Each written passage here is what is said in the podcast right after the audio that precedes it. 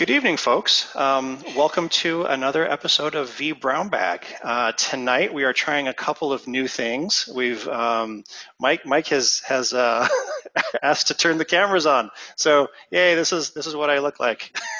and this is what Mike looks like. I've, I've been listening to Mr. Kennedy's voice uh, for the past year um, because of his amazing Python podcast. Um, I'm sure that he's going to talk about that a little bit, so I won't I won't steal his thunder. Um, so uh, this is actually the first time I've seen what Mike looks like too. So um, good good evening, sir. How are you today? Yeah, good evening. It's super to be here. Thanks for having me. I'm looking forward to sharing some of this cool Python stuff with you all. Awesome, awesome. Okay, so um, tonight is going to be a continuation of the Python for DevOps series, talking to, talking with Python developers and learning how to level up our skills.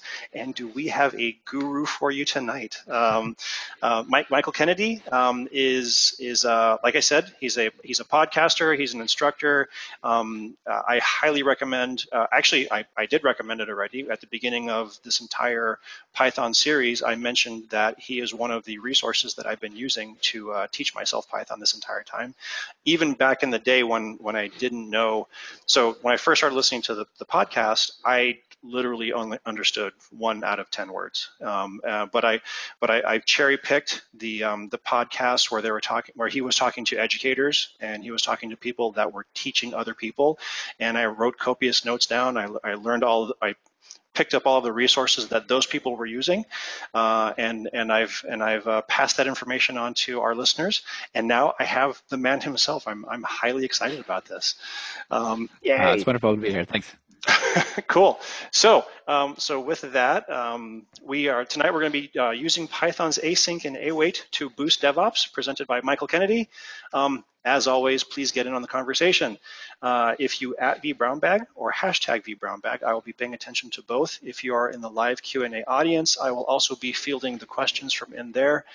And uh, let me make sure that I've got my uh, system set up. Yep, I can see everybody from, from both Twitter and there.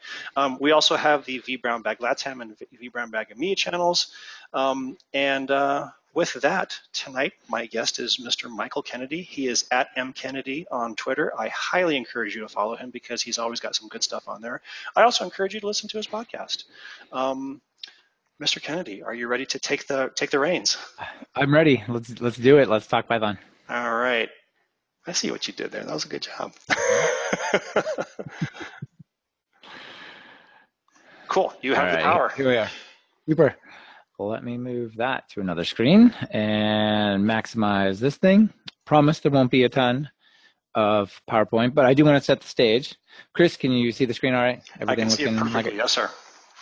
Super. All right, let's get going. So as Chris said, the idea is we're going to look at some advanced features for helping DevOps in Python, but I don't want that to scare you because I think these these features get a bad rap. They can be put together in a complex way. They can solve complex problems, but as you'll see, they also solve problems very simply, very powerfully. So we're talking about that. Uh, quick intro. I guess it's already put on the screen. It's going to come up anyway. My name is Michael. Follow me on Twitter. I created Talk Python Training and run two podcasts, Talk Python to Me and Python Bytes. All right setting the stage, let's talk about some opportunities for using not just Python, but the async capabilities. Async being the ability to do stuff in parallel at the same time.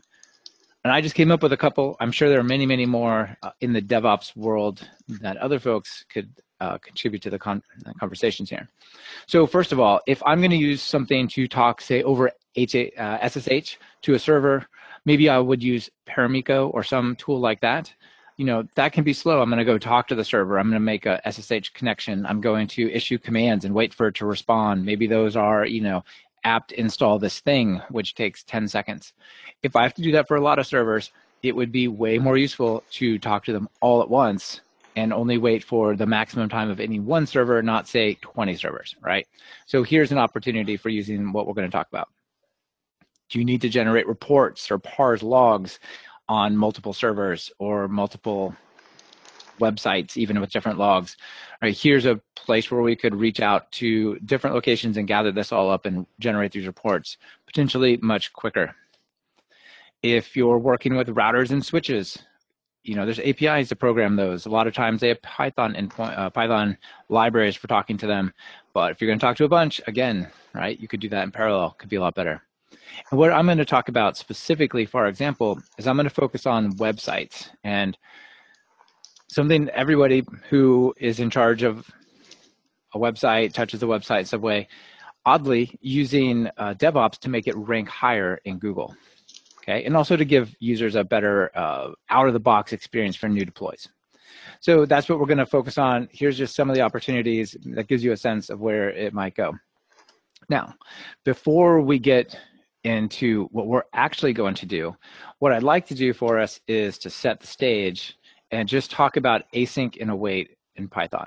Like I said, this can feel like a complex thing, but in fact, it's there's very small changes. It used to be that parallel programming and asynchronous programming in Python were super, super tricky. However, in, since Python 3.5, which is a couple years ago now, they've had a couple of new keywords that make writing parallel code and just normal code that just did it one at a time almost identical. Okay, so we're going to talk real quickly about that, and then we'll come back and uh, see how we might apply this to DevOps. So let's go over here. I have this code, and all this code you see here, you'll be able to get and take it with you. I'll, I'll link to that here at the end, so uh, please be patient for that. So let's let's look at this little program here. I'm going to show you a version that is the traditional version. I'm going to call it Sync Web, and I'm going to show you a version called Async Web. So I came up with some arbitrary example here for you just to give you a sense, but it's it's real. It's going to a real server. It's actually crossing the entire distance of the United States. Uh, it's landing much closer to Chris than it is to me. So I'm on the west coast of the United States in Portland. The server we're going to be talking to is in New York City. All right. So if we're going to go make requests out to the server, right, the ping time from here to there is close to 100 milliseconds, just the nature of the internet. And then it has to process the data and get back to us. So it's a little bit contrived, but what we're going to do is we're going to just go to my podcast, Talk Python to Me, and we're going to get the title of each episode. Now, I want you to put aside the fact that there is an RSS feed. I could pull it down and actually analyze it. The idea is just to go to a bunch of different web pages and pull some information out. So we're going to go to uh, random episodes, 200, 215, whatever. And then we're going to use this library called requests. And we're going to just get that URL, and then we're going to return its text. And then we're going to use a really cool library called Beautiful Soup. And Beautiful Soup can take the HTML, understand it, and then lets you ask questions like, give me the H1, which is the main title, or find me all the things with this class, you know, find me all the images or all the links. There's all kinds of interesting stuff you can do. So we're going to run this bit of code against it, and it's going to return just the text value, uh, the compressed text value without like the white space of whatever the title of that page is. And then we're going to do that for, you know, pick some arbitrary range of numbers.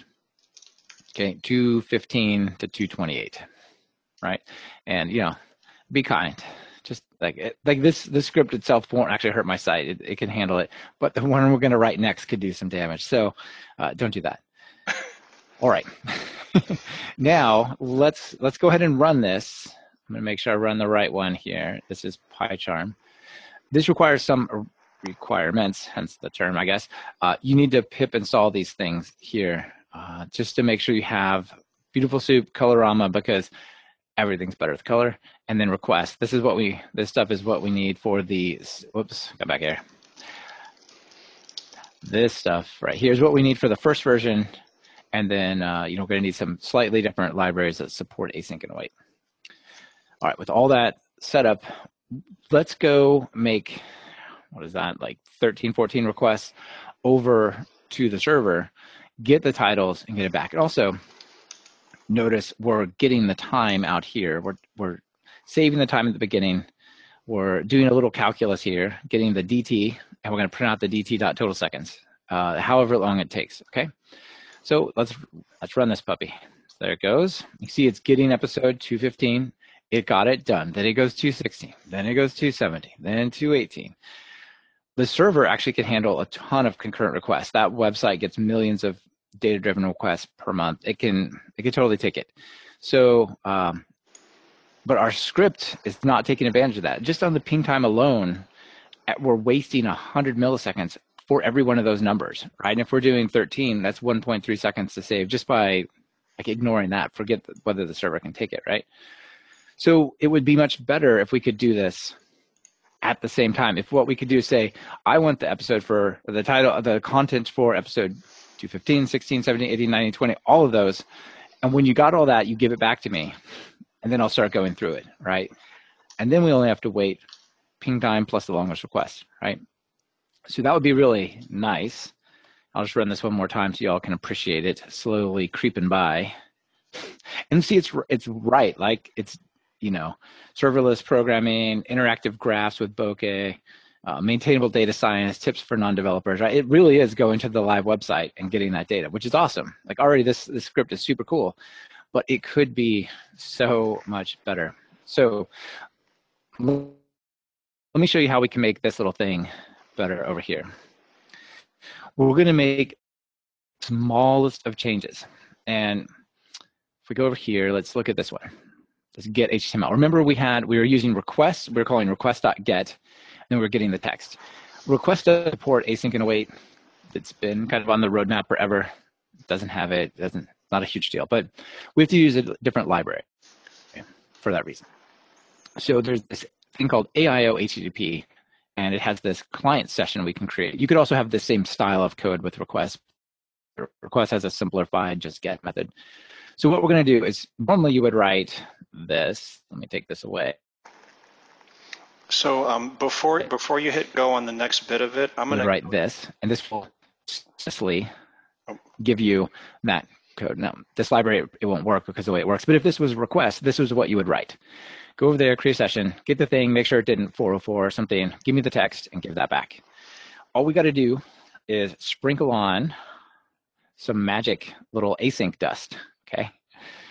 So what we can say is we want this library to run asynchronously. So one could get started. And if we don't wait for the answer, we could start many more, and they'll all go on uh, what are called I/O completion ports, just waiting for the I/O, the network I/O, to complete. So it doesn't actually even create additional threads or overhead in that sense. It's just using the networking layer to like resume it, basically. Okay, so what we do is we say this stuff where we're working with the network, we now want this to be asynchronous. And when we get the values back, we have to write await. Okay, that takes this thing that's running and it turns it into HTML. Now, this alone is like standard Python's async model. There's this other library called unsync that just makes a lot of the stuff you got to do to get it started and keep it running just go away. So unsync is a beautiful library. Uh, I'm not going to go too much into it because we just have half an hour. I want to have some time for what we're really doing, but it's you should definitely check it out. All right, so what we're going to do is we're going to be able to asynchronously get this HTML. And instead of going one at a time for each URL getting it, we're going to go, actually, what did I have? I had two 13 to 228. There we go. Got to keep those the same or it doesn't quite mean the same thing. So we're going to go and go through that number. We're going to start a request for 213, 214, 215, 216, start them all, forget whether they finished, even if they haven't even made it out of my machine, out the network layer, they're started. And then we're going to go through and say, wait till the first one's done. Maybe the third one finishes first, and then the fifth, and then the first. Doesn't matter. Just we're going to wait till basically all to be done. So we're doing that. I'm going to print out the title again. Are you ready? Let's let's see the difference. all right. All right. This so might, what you should see hurt your audio and video, Mike. Just uh, just a FYI. When you when you when you yeah. turned off the last one, it it, it uh, kind of flushed for a second. So it did. All right. Let me go ahead and stop my webcam for now, and uh, I can bring that back later. So yeah, this is probably going to hurt it more, but uh, what it's going to do is it's going to start all the requests, and then it's going to get all the answers, not waiting for any of them. Ready? Okay. Boom! All of them started. There's all the answers. Nice less, that's a little over one second. Let me do it again. Start them all. Wait for them to finish 1.09 seconds. So almost 10 times faster. And that's because we're hitting the same server. If these were fanned out to different servers, of course, it, you know, it would be even faster. But I mean, we're we're really speeding this up. There was a story someone told when I talked about this library and this technique that they had some job that would run for like 12 hours and they applied this technique and all of a sudden their, their either their laptop or their server started crashing. And the reason was they were running out of memory. They were getting html so fast they couldn't handle and once they finally got it tamed it, it went from like hours to 30 seconds or something ridiculous like that. So this is super super powerful but the idea is we can use this very simple pairing of keywords async and await to take what would otherwise be like normal code and turn it into parallel code, right? Super, super nice thing. Now, how does this tie back to DevOps? Well, anything that you want to do, any of the examples I gave you are reasonable candidates for running this style of code. And some of the core libraries support using async directly on them, but unsync has a fix for when that's not true. You can even say CPU I think it's CPU bound, like that spelling is true. And then it will actually use multi-processing to automatically, like behind the scenes, make CPU bound work true. If you actually can't write an async method, this will run it on threads. This unsync library is beautiful. But the core idea is we want to use the async capabilities to talk to our server here. And in this case, we're just doing web scraping really fast, right? That's pretty interesting. But let's put that away for a minute and come back here. Quick question. Yeah, go for it. Um, does it, can this lead to any kind of race conditions? It should not. Uh, you know, it depends on like the website you're talking to. Uh, the the website itself is is probably built for concurrent visitors, right? Like it's got to be if it's any sort of production server, it's built to take it. So then it gets down to what are the race conditions that you might hit in your code? And what's interesting about async, not with the CPU bound is true, like forget that for a minute. Um, but when it's like this, these regular async methods, there's only one thread. There's never actually any more than one thread. And oh, okay. Which is really, it's really uh, counterintuitive because you think I'm doing parallel stuff. So of course I'm creating processes or threads or whatever. It's actually not doing any of that. It's just dumping a bunch of stuff on the network and then figure out how to handle the responses as they come back as the IO uh, gets completed. So hence the async IO uh, name, right? I see. Okay. So it's there is a danger of it, but it's much smaller because you're not actually doing threading. I mean, you okay. probably could get yourself into some sort of situation if you if you want to say, could I come up with a scenario where there's some kind of race condition? Possibly, but like I said, it's much less common. So I, th I, think you actually just answered the second question that came in. How does it use multi-CPU if there's only one Python interpreter available? The answer is it doesn't. It, it does. It does not. Absolutely does not. Now, unsync is a bigger library than async and await. If you say CPU bound equals true, then it those do run as separate processes and the OS will map those over to different cores and so on. But async IO and the async and await direct stuff doesn't work that way. Gotcha. It, cool. it, it, literally does. It's only like hence the name IO in the the library that makes it happen. Right. It's not for CPU stuff for IO when you're waiting on other systems, databases, web servers, network, whatever. Cool. Cool. Thank you. All right. Sure. So now let's move over to our next thing, and uh, here's something I'm actually using day to day that I think is pretty interesting. Let me really quick uh, just sort of uh, summarize. So here's a yeah, yeah. The welder's built. Hopefully that's the building, right? Okay, so so if we're going to do this, we have async in certain places in these with blocks. It's a little weird syntax, but that's what it is. And then whenever you're processing a result, you have the await keyword. So how does this apply potentially to DevOps and websites and so on? Well, there's many examples, but what I've been using it for lately that I think nobody would guess about is to get this.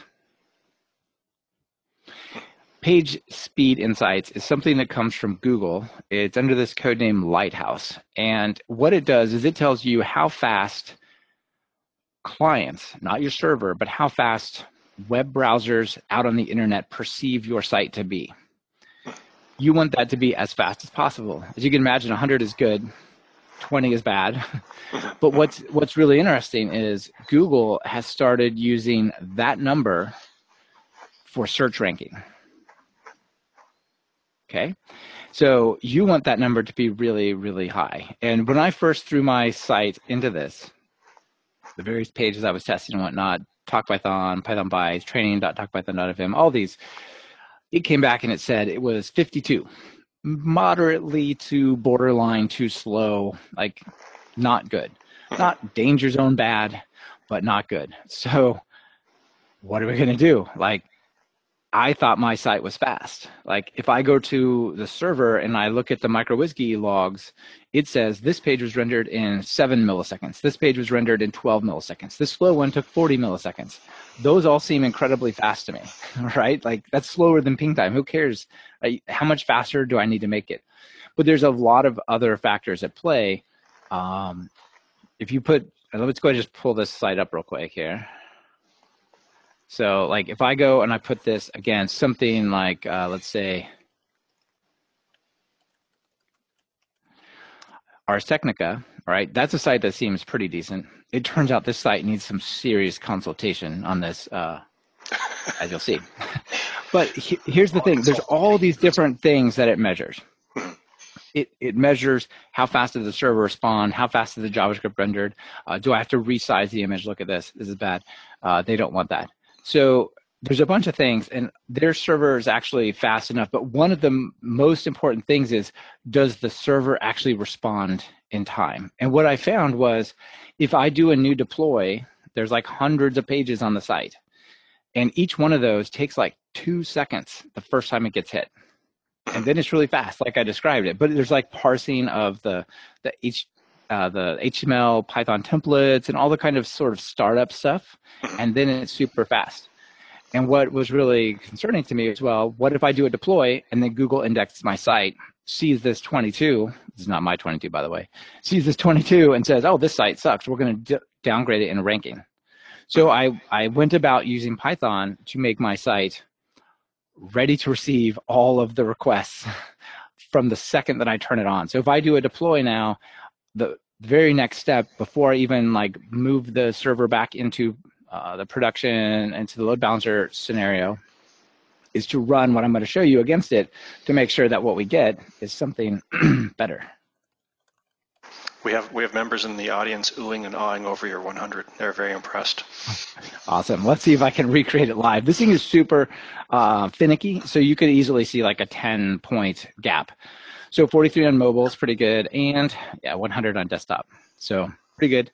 Uh, 43 on or 93 on mobile is also not shabby, right? Compare that to Ars Technica, which is a pretty pro site. Uh, it's getting like a 22. That's somebody needs to talk to them about that. Hmm. So, however, though, let's I'll, I'll let you all inside the circle here, as in let's go over there and let let's do some damage on this thing. So, if we come over here and what is the command I was running? Here, uh, I set up not that one. I think this is the one. That's the one. Okay. So I'm going to do a shortcut of what a deploy looks like. I'm just going to take the server out of the production loop, restart the web app, restart Nginx, and then go online. And before I do that, let me actually jump back and say uh, what what we're going to be trying to solve here real quick. Let me draw a quick picture of the architecture here. So I have Nginx and MicroWhiskey running, and it looks like this. We have Nginx we have MicroWhiskey. But MicroWhiskey is the thing that runs Python. Python is not normally good at handling multiple requests. If something's hung up, you want to be able to continue processing other things. So what this actually runs is in like the supervisor mode, where it runs Python in a bunch of little sub-processes. On my infrastructure, there's 10 of those. A request comes in over this Nginx is what you believe the server to be when you talk to it internally it's using either sockets or HTTP or even HTTPS, I guess, if it wanted to talk to this uh, supervisor bit. Says, okay, this one can handle it now. Another request comes in and says, oh, this one. Yet another request, maybe this one. So in order to get this thing ready to go and score 100 on the page insights, you need to make sure every one of those worker processes has tried to load that page. Yeah. You could if, issue a ton of different requests to this thing, and hope just randomly that they've been sort of fanned about. Or you could just say issue 10 requests if you have 10 worker processes, and you'll be, if you do it at exactly the same time, MicroWhiskey will have to fan them out to all the other ones because some of them will be busy, so it gives them to the others, right? Hmm. So that's how we're going to use async and await. We're going to make sure that all the pages get requested at least once before we put the thing back into the load balancer. Yeah? All right. So if I do this, do a quick, you can see it takes it out of production, out of the production IP, does some restarts on it. Now that's all done. Now it switches it back. If I'm quick enough, I should be able to get this to give us a less good answer. Like I said, it's finicky, but I'll show you some bad numbers for sure. Fingers crossed for something bad. Ah, didn't do it. Uh, it was too quick. Uh, either somebody hit that page or whatever. But let me show you something that I built over here called Wake Up. So this is a little package. It's on GitHub. You can actually pip install it and run it on your servers it works really, really well. So the idea is what we're going to do, we're going to come, where is this thing here? Uh, this. We're going to come and you're going to pass us way down at the bottom. You will pass us somewhere where the arguments, not, sorry about that. Here, you're going to pass us a sitemap. So a sitemap is a XML document that says all of the pages you have on your site. So for example, Wait for it. There you go. So we've got the root page, we've got courses all, we've got the business page, policies, etc. Like this is a huge document, right? You see the scroll bar? It's very large. So what we're going to do is go through and request every one of those pages with some shortcuts for stuff that's kind of the duplicate. And the way we're going to do that is somewhere over here, down further. Look at this. Async. We're going to go async and get all of these URLs and kick that off, and then we're going to wait for them all to finish. And down here, the way it works is we actually want to keep track of the time because we report that. Go and make a request to that page. What we're going to pass to this is actually the sitemap and the number of worker processes. So over here, but one can spell, you can see we have all these worker processes running. They're chilling in the background. And um, you can see these four processing requests, well, Nginx and two of them. But notice they're like, you know, doing a couple requests and some are hanging out. So what we want to do is figure out how many there are. We set this up so we know there's 10. And then we're going to issue a bunch of requests to it. So what the way we're going to do that is we're going to go and call wake up, give it the sitemap, a number of worker processes, and it turns out there's a ton of transcript pages, but they're all on the same basic uh, template. And so you request one, it's it's just a different bit of data coming from the database. So instead of requesting 1,500 of those, let's request one. So this is a little bit slow, so I'm going to run it uh, once, and you'll see it's going over using just what we wrote. It's testing 34 URLs. And you can see, look at these results. This first one I hit a few times. So the one of them was really fast, 160 milliseconds. But the median time was four seconds. Seconds, not milliseconds, seconds. Look at all these numbers. These are really bad. And that's because I just deployed, quote deployed. I didn't do all the stuff, but I just triggered the effective behavior of a deploy by restarting those servers, right? So I don't know about you, but if the median time or even the minimum time of my page loads is two to two seconds, like these numbers will definitely trigger a very bad either behavior from like a response from the user or uh, ranking on a Lighthouse or PageSpeed, right? It'll say one of the most pro biggest problems with your site is that the server response time is too slow. All right, now this takes a second, so I'm gonna let it run through here and I just come back to this. So this is super easy to use. You just install it onto a Python environment, you know, pip install dash dash user uh, it's not in PyPI because I'm not sure I want to have to take that much care of it, uh, but it is uh, available on GitHub, and I'll show that over here. The reason I'm coming to this is I want to let you let that thing run. It takes about 30 seconds or so, and we'll come back to it. All right, so if we use Python's async and await, we can make a request to every one of these micro-WSGI things, make sure for each page it's ready to go, and we'll have incredibly better, as we'll see in a second, response time out of the box. That means our users have better experiences. That means if Google happens to come along and index it, Google gets its best possible outcome for that and things like that. Okay. Hmm. Uh, quick question. Sure. Uh, the, I presume, uh, the question is, I presume the sitemap is auto-generated, question mark? It's driven out of the database, yeah. Okay. So it, it, doesn't matter if the, the site uh, the sitemap is fast, by the way. Um, it, it's medium fast. It's got to generate like thousands of, of XML nodes. So it's kind of sluggish. It probably takes a second or something, but it's it's not requested very often, so it's it's fine. But yeah, it's it's uh, just the site knows here are the course pages, here are the transcript pages, here are the marketing pages, and it just you know does like a loop out of all the ones it finds in the database. Mm, gotcha. All right. So here's the source code. We're going to come back and we're not finished yet, but like I said, I'm just stalling to make sure that finishes because I want to show you the result afterwards. So if you want the first bit of code that I wrote with the hitting and getting the title off of talkpython.fm, you can just visit, there's uh, this webcast I did all about async and await over here. If you go to code and then the web scraping section, it's just right in there. You can grab that.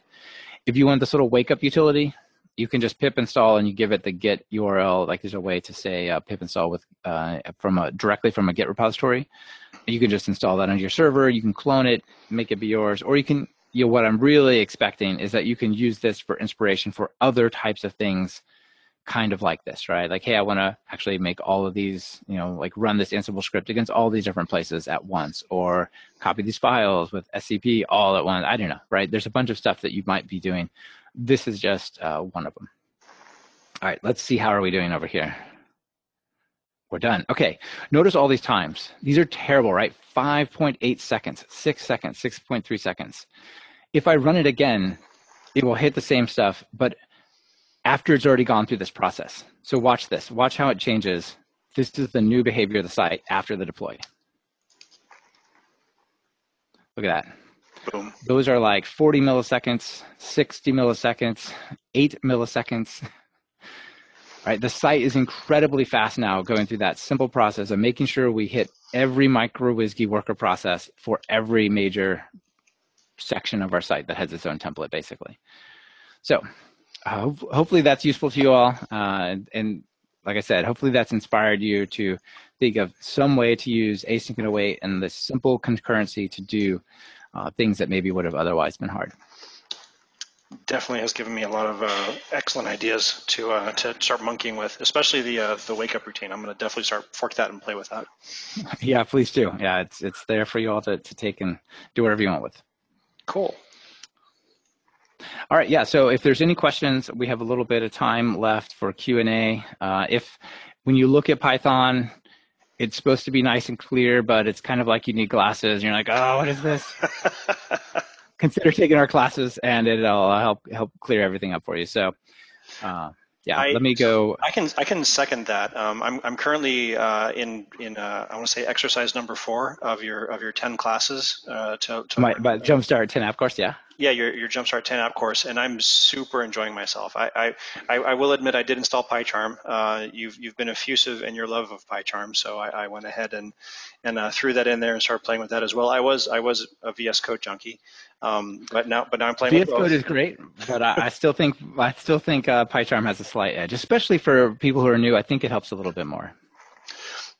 Yeah, and, and I'm I'm super new. I mean, I'm I'm like literally still playing with the REPL and and and doing stuff in idle and whatnot. So so my um my exposure to the higher end stuff hasn't been, you know, uh, I'm not I'm not there yet. But PyCharm definitely has a lot of widgets that I'm afraid of playing with. Um, for sure. But but yeah, I'm I'm I'm I can I can second your your recommendation for your classes because they are they are truly excellent. Oh, thank you, Chris. Yeah, absolutely. Cool. Uh, I'm, I'm sorry, I interrupted you. Please go ahead. Uh, I think I've done. I just I'm going to leave up these links here for people unless there's a question where I need to pull up something. And actually, I'll pull up one more thing for you. Just just one more time. Just revel in the glory. I mean, Ooh. look at those times. yeah, and, and yeah. I'll definitely have the uh, all of the links in the show notes as well. Every everything that you've had on there, I'll, I'll definitely be putting in the show notes. All right, super. Yeah, so this little utility, you can just use the utility. You can take it and use it against your site. Like I said, it will work for anything that has a sitemap. You just need to know what is the right number to put here for how many concurrent requests to make to it uh, in any like series of patterns, one after another of things to like only request once, uh, like like this, rather than for every you know 1500 lectures or whatever because that would work but it would be wasteful. Very cool. Nice. Thanks a lot. Um, yeah. cool. All right. Let me let me do one quick scrape of the tweet deck. Um, make sure that nobody's posting to latam for some reason. I've, I've some people have been doing that recently. Uh, no.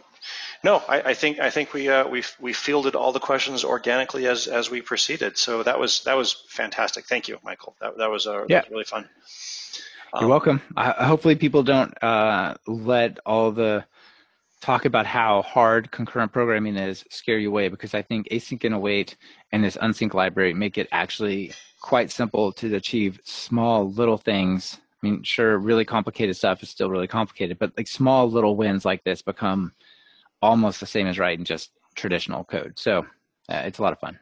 Very cool. All right. Uh, yeah, we're, we're getting some uh, some thank yous from the audience. Um, job well done. Thank you, sir. Uh, Richard Richard Boyd has said thanks, Michael. Hi, Richard. Uh, Rich, Richard's one of, one hey, of my. Uh, I, actually, I think you two might know each other. Richard Richard uh, was at PyCon. Um, if not, I'll, oh, yeah. I'll definitely make sure I introduce you to the next time that we're all in the same Super. Room. cool. All right. Well, um, again, thank you very much, everybody. Uh, we will be continuing our series on Python um, next next week. So uh, we'll see you all then. And uh, Michael Kennedy, thank you once again for coming on. It was a pleasure having you. It was a pleasure being here. Thanks, and bye, everyone. All right, bye-bye.